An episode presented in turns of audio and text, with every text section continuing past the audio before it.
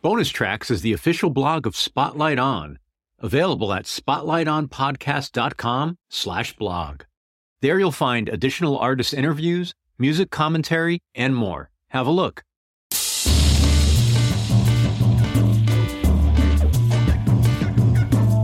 Hello and welcome to Spotlight On, a production of 23 Media Ventures. I'm your host, Lawrence Peryer. Today, the spotlight shines on downtempo electronic music godfather and Thievery Corporation co founder Eric Hilton. Eric joined us a few weeks after the September release of Corazon Kintsugi, his album with longtime Thievery vocal collaborator Natalia Clavier.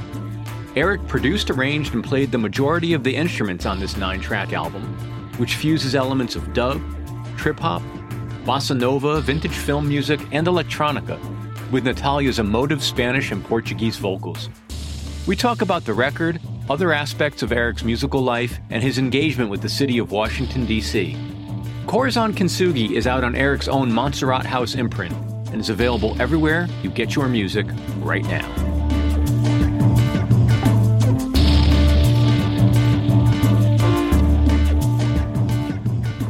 I've spent the last several days immersed in the new record and uh, oh, cool. It's, it's really so beautiful.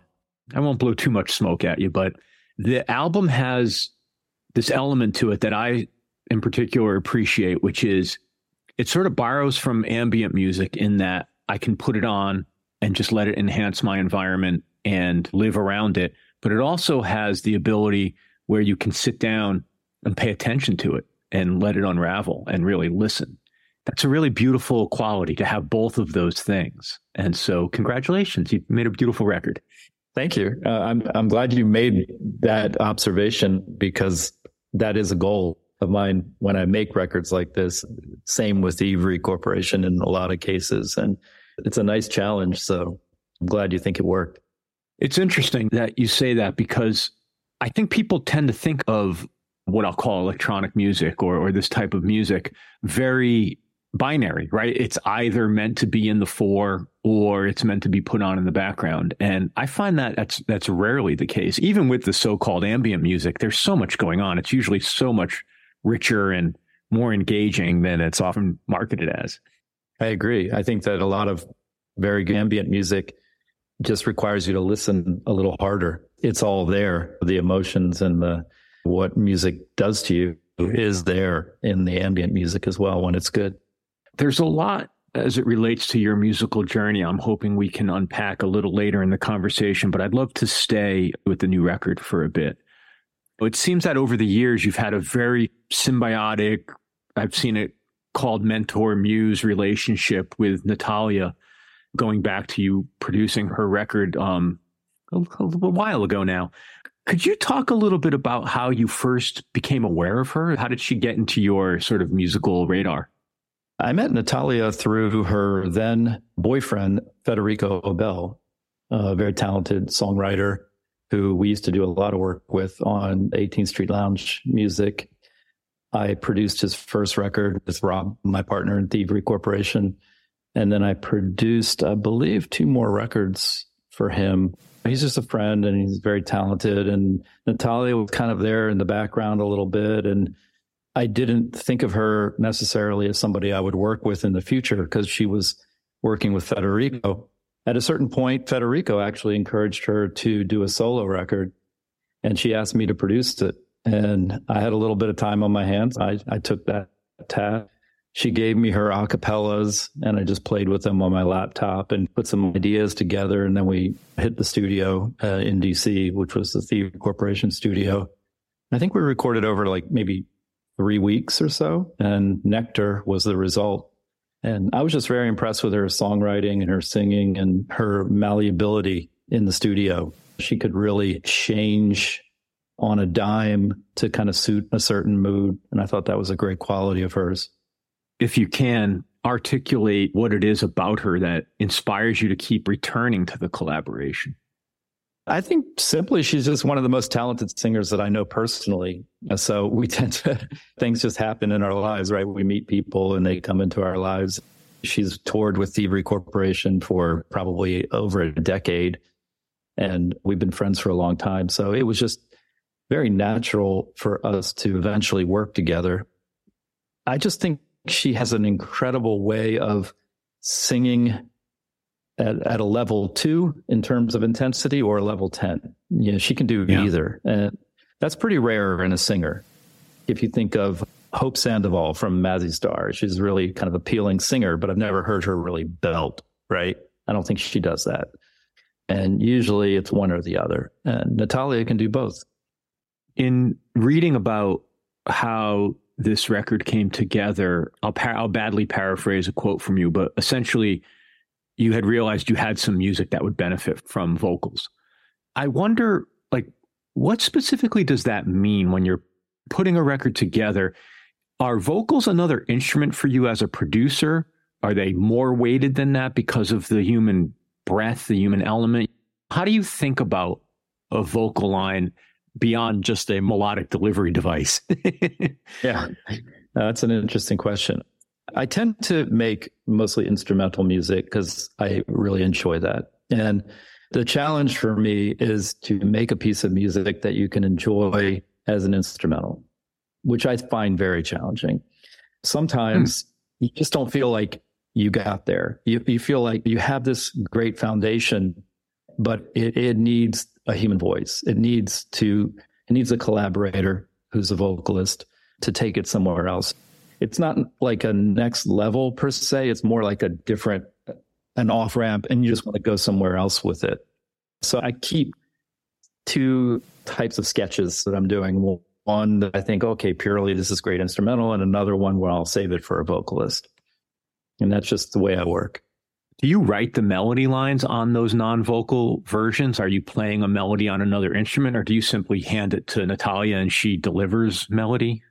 In Natalia's case, like on Corazon Kintsugi, Kintsugi I, I wrote like the keyboard melodies, and I think I wrote almost all the keyboard melodies on her record, but I did not write the vocal melodies. She wrote the vocal melodies. On my instrumental stuff that I release, I generally write all the melodies on instruments. I push at that not to not to try to get you to deconstruct how your creativity works, um, but specifically with that track, the two words being from different cultures, even just reading them and having the consonant sound in them, they're strong words, but mm-hmm. they flow so beautifully melodically. Like the way she sings the chorus hook with those two songs, it's really beautiful and it, it was really unexpected. It's a, it was really not to make too much of it, but it was really a striking way for the record to open. And after listening to it several times, I find that vocal melody to be quite an earworm. It's like it's been with me for days, just looping in my in my brain. It kind of had to be the first track because uh, in a, a, lot of ways it's the most dramatic of all the songs on the record. It just had to lead off the record. And then of course the record kind of gets a little bit more lighthearted from there for the most part. Yeah. But yeah, it, it's a really powerful track. I, that, and also just lyrically, I know that that song means a lot to Natalia personally I think it describes maybe the last two years of her life, if, if not other periods of her life. We also have experienced the highs and the lows of, of Thievery Corporation, and she's no longer on the road with Thievery Corporation. And I, think it's now a, a, a very good thing for her, but it was a hard transition. Doing this record actually was part of making that transition. It was just sort of a friend to friend kind of thing, like, hey, let's make some art was it a, a healing opportunity? Oh, 100%. Yeah. Yeah. For her, I, I know it was. Yeah.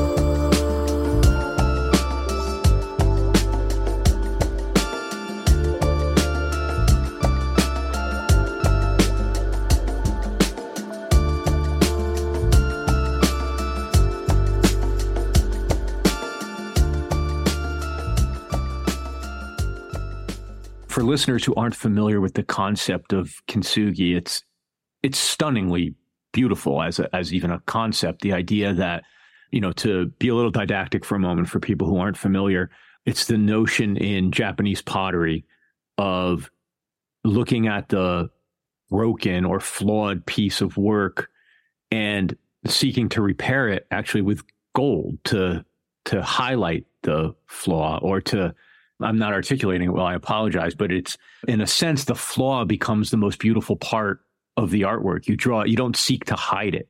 Right. Yeah, I, I think you described it well. It's a really great metaphor for life in general. You learn as you go along, and those repair marks of gold are, are almost like the lessons as we go along. We learn and we, we get stronger, hopefully. Yeah. yeah and to translate it to other forms or specifically to music, it, it, reminds me very much of that. And again, to badly paraphrase, the notion that Miles Davis always talked about of there being no wrong notes or no bad notes. And it was really about what you played before it and what you played after it to give it that context and to make maybe, maybe the bad note be the right note. It's very punk rock, actually. yeah. Coming from Miles Davis, yeah, it's kind of cool. Yeah, he might have been one of the original punks. yeah, I would say he's kind of punk rock jazz he's artist. Kind of, he's kind of punk. The other thing about this record is that, and certainly even in just that the title track and in the in in that melody, you know, the things we've talked about so far, it seems like a really interesting meta summation of a lot of your work in music in terms of being cross cultural. Some of the other things we talked about, the challenge of instrumental versus lyrical music or or vocal music as it relates to having a vocalist, what, what role does the lyrical theme play for you? For lack of a better way to say it, do you care? Does it influence you? Do you interact with it? Is that like somebody else's thing to care about? Well, I do care. This one was so personal. I didn't co-write any of the songs lyrically with Natalia because she was more than capable of expressing what she wanted to express. So in this case, I just trusted her 100%. And she just somehow managed to express deep emotions, but in a very melodic way, which is, of course, that's the top, top of, of, of the yeah. game kind of performance. And uh, she just did a fantastic job. Now, as a secondary, um, I mean, I guess if it sounds good, I'm happy as long as the lyrics are not, you know, silly, right? Everything has to sound good, right? That's that's that's sort of the baseline requirement. If it sounds good and there's some really good intensity in the vocals and they really mean something, that's just a bonus. Something else that really struck me about her vocal work on this record is that I could imagine it in other languages. Like I could imagine an Asian voice or an Asian articulation, certainly the Spanish and Portuguese but I actually couldn't really imagine it in English. It's it's it's interesting. I, I, don't know why it struck me that way to to hear it. I think the the the melody of the actual language she's singing in, even to the extent where I could almost imagine if it were like say the Cocteau Twins or or a, uh, you know a made up language. I, I, uh, it was it was it was so melodically rich that it I appreciated not being able to understand the lyrics, as bizarre as that is, given how important the lyrics are to her. no, that's not very bizarre. I've heard people say that before that they, if a song is in French or Spanish, they can almost listen to it in the background because the actual words aren't distracting them. I, I think there's definitely something to that. And I also think that a singer like Natalia, who speaks you know, Spanish as her first language, sings so much better in Spanish. She is a great singer in English, but in Spanish, she is just, she's uh, another level. It was great to do the record in Spanish and Portuguese to her, not touch the English language. Yeah. I think that notion's been rattling around in my head a little bit because I had an Nimol from Dengue Fever on recently.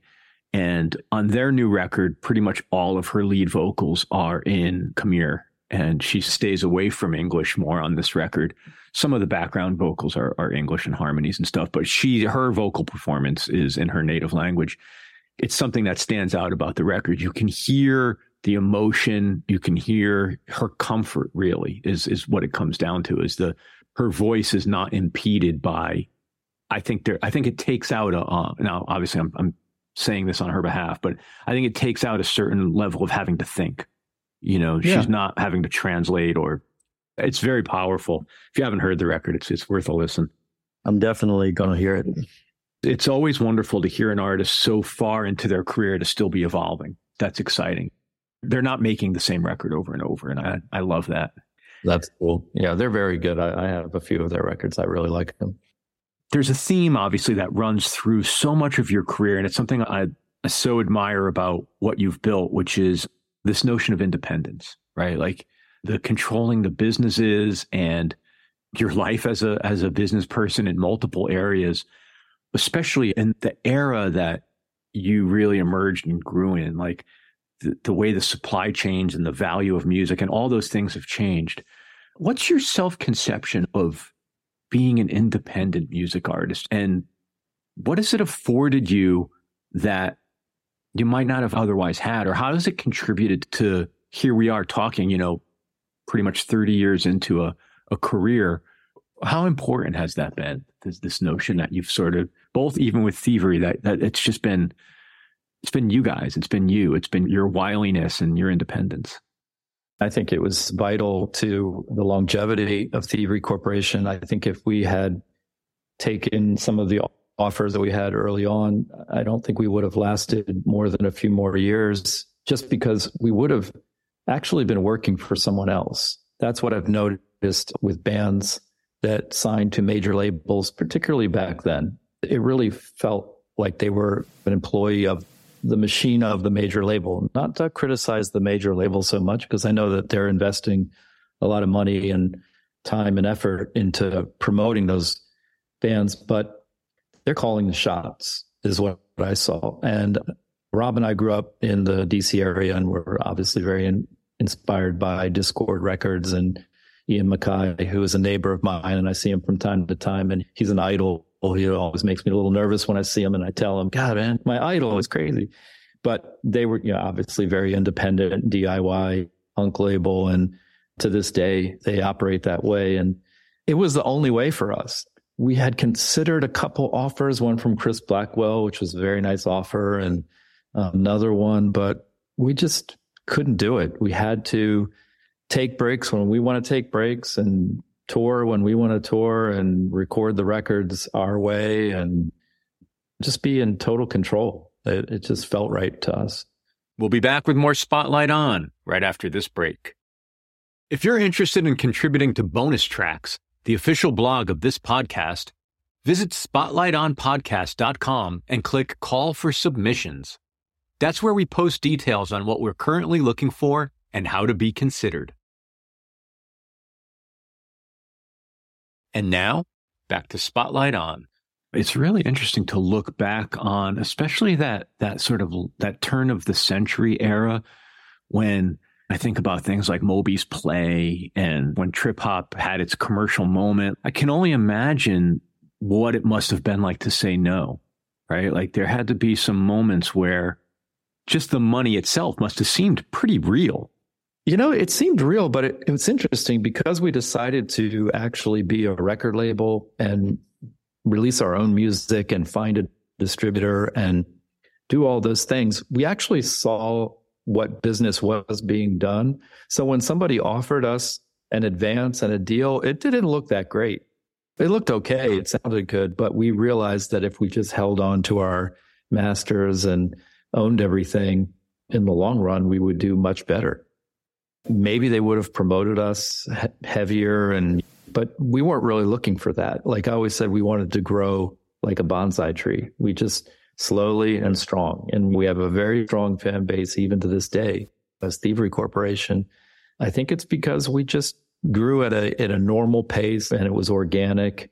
It wasn't heavily advertised or anything. People were actually able to just discover thievery corporation on their own which is a cool thing. Yeah. So it was vital for us to go down the path that we went. I was going to make a comment that I, I am not going to I'm going to say it, but I'm going to loosely stand by it, which is uh, because maybe it'll be fun to to bat around a little. And that was it seems a little bit of the time in terms of emerging from and certainly observing what was happening in the sort of punk alternative DIY world, coupled with the DJ rave dance music scene, this ability to sort of find your audience, let your audience find you, but also understand from the business side that what a major label might be able to do in terms of taking you to, let's say, millions and millions, you could actually have a sustainable career and lifestyle, maybe with the hundreds of thousands. You, you know, the the piece you keep and and the part of yourself you don't sell. Yeah. and not even to be metaphysical, but just in terms of like you said, your ability to produce when you when the muse strikes you, or to if you want to put out ten records this year and no records next year, you have that you have that right. Yeah, yeah. That was pretty much it. That's what we did, and that's why we did it, just to have that kind of control and not really to answer to anyone other than me and Rob. That was a heck of a luxury. As your relationship with sort of the the live performance part of being a music artist has changed, how do you think about the live presentation of your most current work, this album in particular? And, and uh, coming from sort of a DJ perspective or, or, or world, is that okay? Like, let somebody present your music as part of a set or do you mm. i'm very curious about that sort of that decision to opt out increasingly from being the first person presenter of your music live and i'm just really curious about what that how that fits in now as you continue to create. You're talking more about Thievery Corporation then. Yeah. And like, will you perform this music live? It's funny. Natalia would, would love to. And uh, we've talked about maybe doing a, a, couple shows just for fun, like in New York and uh, maybe a couple other cities. I am so focused on making music that any time that I have to take away from making music, it, it frustrates me. I'm just a serial creator of music. And I realized that about myself a while ago, but even more so, I'm aware of it now. And I'm just always on to the next, always on to the next. I mean, my, my next album is done and it'll come out in February. It's all instrumental. And even the one after that is finished. And I just enjoy making the music. It's, I always tell friends, it's if you're a painter, and you just love to paint. And then you have to go to the gallery shows, which is the live show, right? And yeah. you have to recreate painting in front of the audience. It feels like that to me. As much as I love connecting with the audience and I love the fact that there is an audience, it's a beautiful thing. I, I just want to make that art. It, it's, it's what I'm driven to do. And it's interesting because Rob and I are very different on that front. And he, he loves the live show. You know, I mean, he just literally lives for it. So we're at polar opposites, which is funny. He wants to continue playing thievery, I think, for quite a while. I have the luxury of going and participating when I want to, but it's just not my calling. I was yeah. always more of the studio guy. To go back to something we were just talking about, those decisions years and years ago, in a way, have afforded that luxury, right? Like you're not the type of artist who needs to go on the road to live.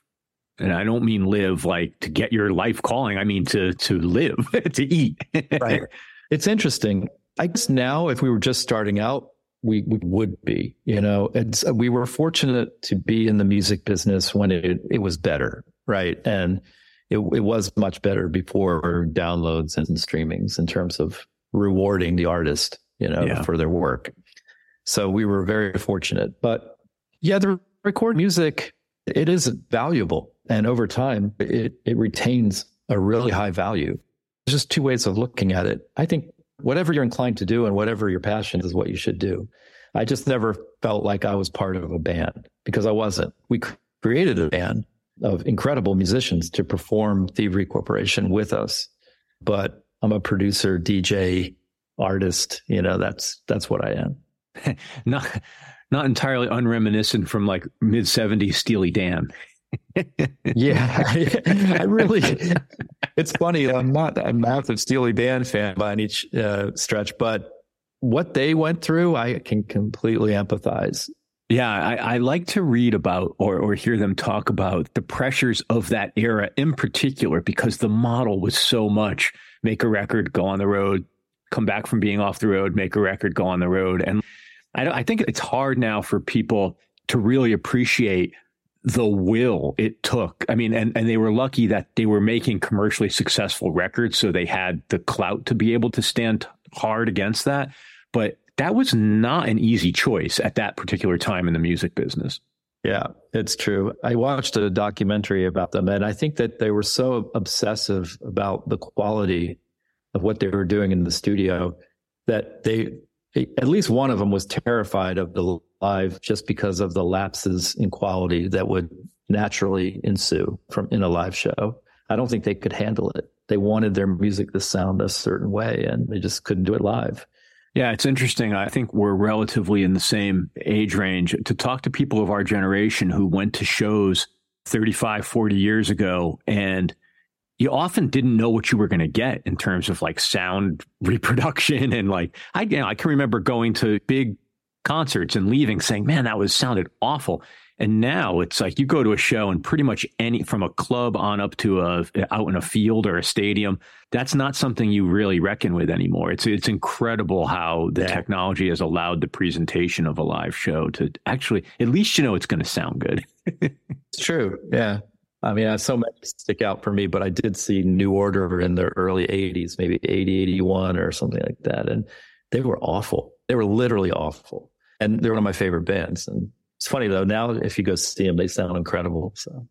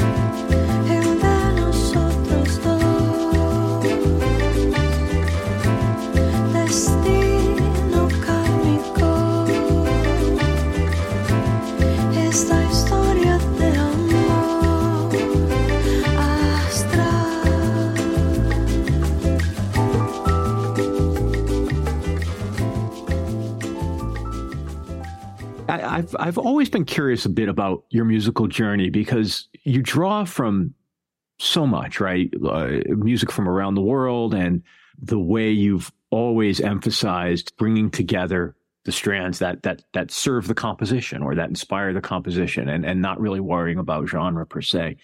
It's something I've always loved as a listener, right? You know, the bottomless well that is music. It's one of the most fun things about being a music lover is that you can just keep going forever sometimes even within one genre, never mind across genres. Yeah. It still blows my mind the amount of reggae music that was produced in like a eight year period on this one little island, but incredible. How did your mind get open? So you start with whatever it was you were into as a young kid, as a young adult. But what was the beginning of the journey to realize there were these other musics? Was there a mentor? Was there a zine?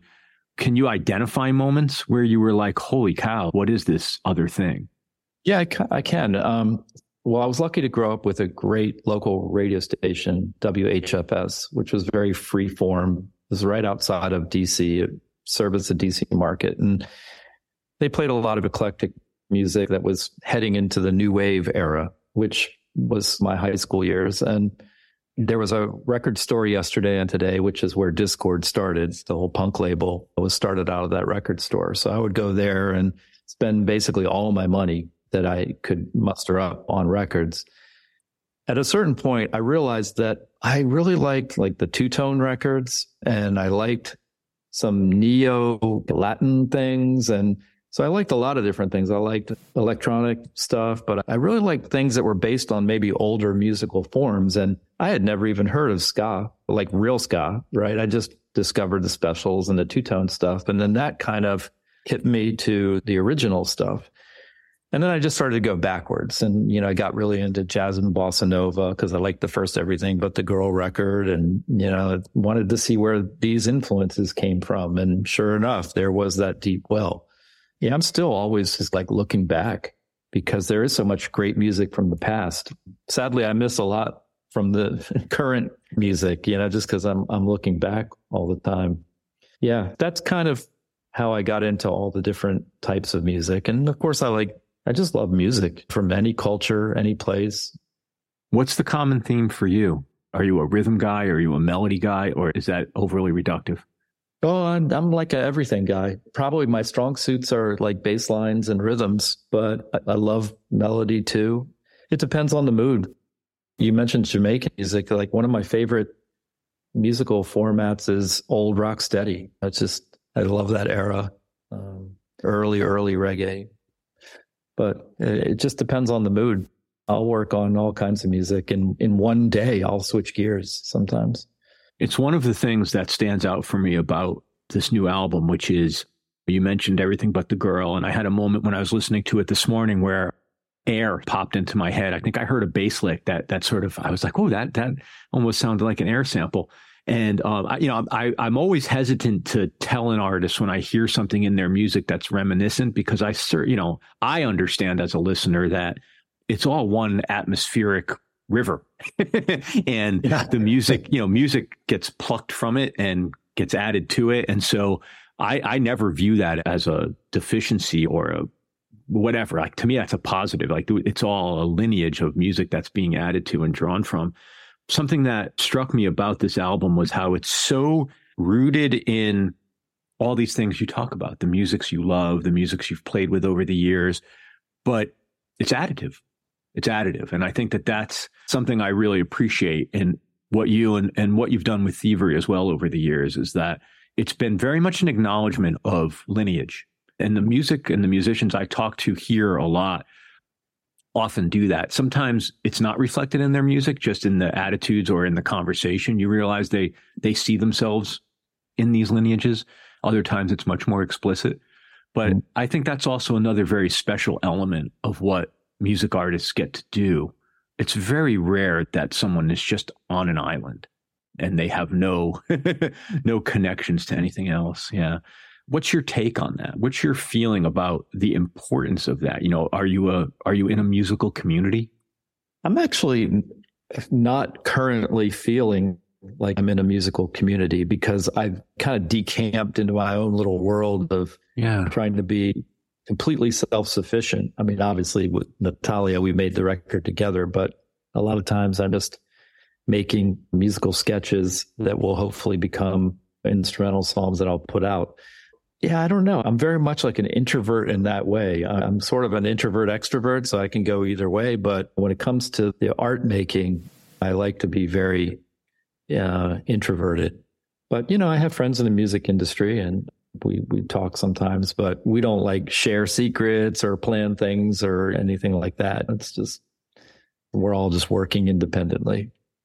That's really incredible that after I think a career that I would say almost not defined, but certainly marked by collaborations of all kinds. So many musicians have come in and out of this orbit that you and Rob created. So many people, so many players, so many styles that in this moment, that's sort of where you are. And I understand that. It may not speak to a moment five years from now. It may not, it's just a moment, even if it feels like it's the new paradigm. What got you there? Is it just a, is it a need for control? Is it, was it the pandemic and isolation? Was it something bigger? How do you arrive at this moment? I think it's more of just challenging myself. I worked with a partner with Rob and I think that's really the best way for both him and I to work. We're bi-coastal, so we can't really work remotely very well. It just doesn't yeah. feel right. You kind of have to be in the same room. You have to spend a lot of time together. We just don't, we just don't spend enough time together because of very busy lives and things like that. So, you know, I'll just stay up late at night making music or steal time during the day or just try to figure it out. And I just found that I really enjoyed it. Um, I enjoyed the challenge of having to do everything the bass line, the keyboards, uh, you know, all the beats, the rhythms, the arrangement of the song. It's just, it's just been incredibly challenging. I think I'm getting much better at what I do just working alone because I, I have to figure things out. So that's what I've been experiencing lately. And, um, yeah, I like it. You know, it doesn't mean I'll do it forever, but it just works right now that might be a great way for us to seg out of our time together. I think that's a great summation. I just want to thank you again for making time and, and thank you again for the record. It's a privilege to be able to talk to artists like you, and it's my driving force for continuing to do this. It's a great way to to hear such diverse and interesting music, and you've added another another brick to that for me. So thank you. Thank you. That was a great conversation. You have a great podcast, so it's my pleasure to be on it. Thank you so much, Eric Hilton. And as always, thank you for listening to Spotlight On, a production of 23 Media Ventures. I'm your host and executive producer, Lawrence Peryer. We're produced and edited by Michael Donaldson, with theme music by Q Burns Abstract Message. For past episodes, our bonus tracks blog, our online store, our mailing list, and to make a donation to support our production, visit us online at spotlightonpodcast.com. Thanks so much for listening. Be safe and stay in touch.